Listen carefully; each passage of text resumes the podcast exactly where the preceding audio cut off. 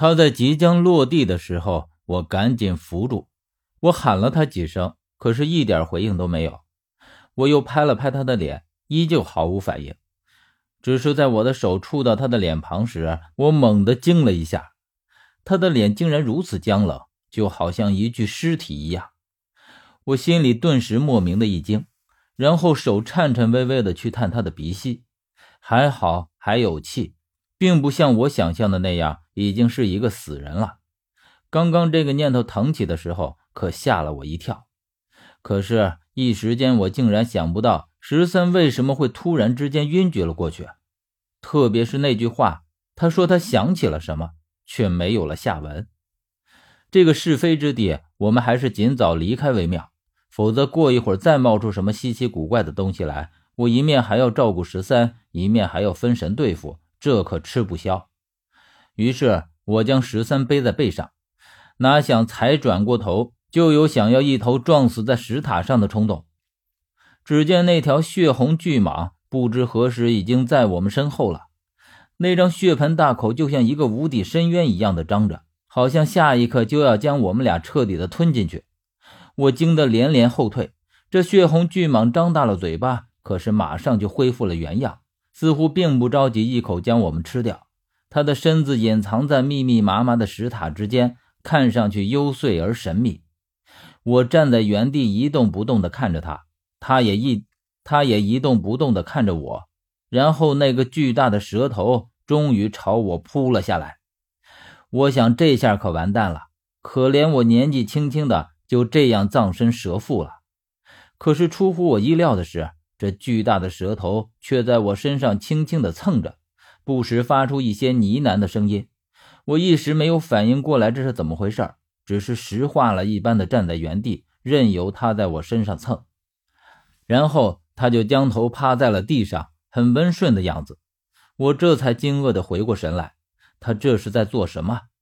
我于是试着伸出一只手去抚摸他的头颅，发现他竟然丝毫不抵抗。直到这时，我绷紧的神经才松了下来。看来这条巨蟒是和我认识啊！然后巨蟒缓缓地抬起头来，它吞吐着蛇信子，一直朝着被十三割下了头颅的无头纵尸。我这才发现，自从他的尸体全身都出现了皲裂之后。就一直再没有变过，而巨蟒用它的蛇信子直指这具尸体，似乎是想让我注意这具纵尸。于是我将十三从背上放下来，到了纵尸跟前仔细的辨认。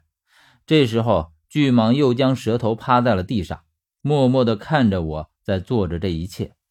这具纵尸的身体自从被十三从上面踢下来之后，就变了样。他的尸体摸上去就像坚硬的石头一样。那些龟裂好像是从内部开始的，可是到了皮肤这一层之后就戛然而止，而且他的皮肤也变成了透明状，而且坚硬无比，就像是被冰霜包裹了一样。我不敢翻弄他的身体，生怕因为动作幅度过大而让他分崩离析。只是我在他身上找了一周，除了这些身体上的龟裂的异常之外，其余的什么都没有发现。我想。难道他身上的确有什么东西在身后？于是我翻开他的身体，直到将他翻开之后，我才发现之前的担忧完全是多余的。他的身子根本就坚硬的很，即便砸在地上都不会出现任何问题。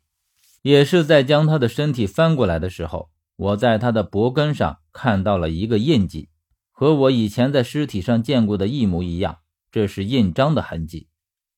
只是这个印章只剩下了一半，而另一半应该是连在了头颅上。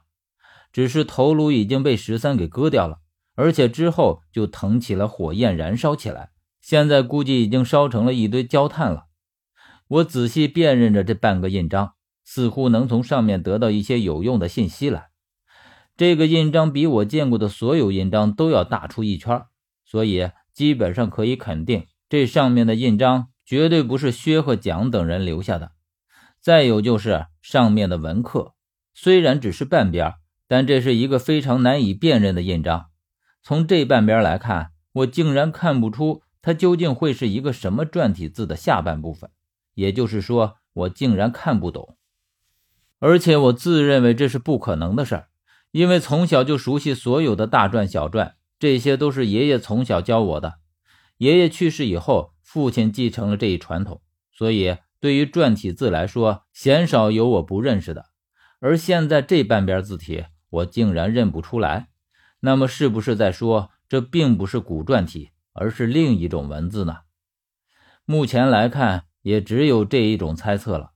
于是我默默地将这半边印章的文刻记在心上，以便等出去之后再仔细去查查。除了印章这里的古怪之处外，其他的就再也没有什么了。也就是说，这条巨蟒想让我看这具尸体。完全就是因为这半边印章嘛，可是这又是谁的印章呢？